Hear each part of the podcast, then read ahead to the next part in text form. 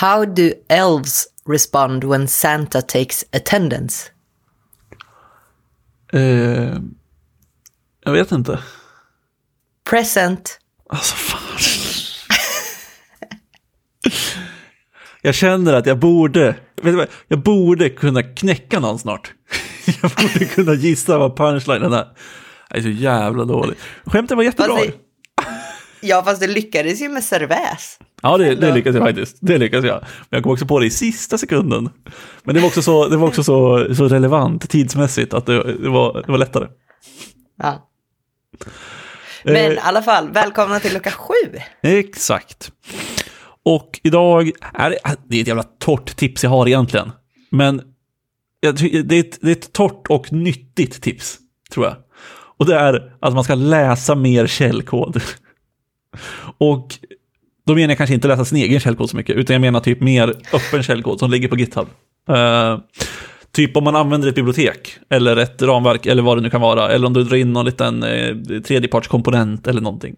Alltså, jag har lärt mig sjukt mycket av att här, bara lägga lite tid för att försöka läsa lite källkod. Eller typ att så här, ja men om man får en, om man hittar en, man sätter på någon bugg eller så här, något oväntat i hur någon tredjepartsgrej funkar. Att kunna gå in och läsa lite källkod på GitHub, eller GitLab, eller var det nu ligger, gör Alltså man får, jag tycker att det har gett mig en ganska stor liksom, förståelse för hur saker funkar och gör det mycket lättare att läsa ny kod också, genom att öva på det.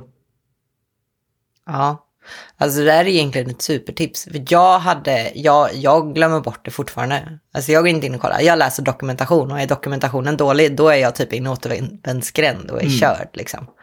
Ehm, men sen ibland, och så går man in i källkoden, men så ser man bara så här 100 TypeScript-definitioner eller typ class components och då, Ja. uh, Nej men det är ofta, Men- här, dokumentationen är ju kanske det man sträcker sig efter först. Men liksom om det bara så här, ah, det funkar inte, varför funkar inte det här som jag förväntar mig?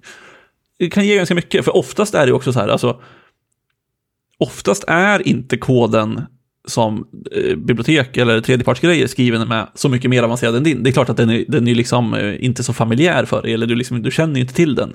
Så det kanske tar ett tag att läsa den, men om man bara lägger ner lite tid på det så tycker jag i alla fall att efter en liten stund så får man så här, ja men det funkar så här. Och då kan man ju också när man väl använder det här känna att ja, men jag har ändå hyfsad koll på hur det funkar internt. ja. Sen kan man ju bli besviken ibland också. Sen kan man bli besviken ganska ofta, det ska sägas. Men ja, toppentips skulle jag säga.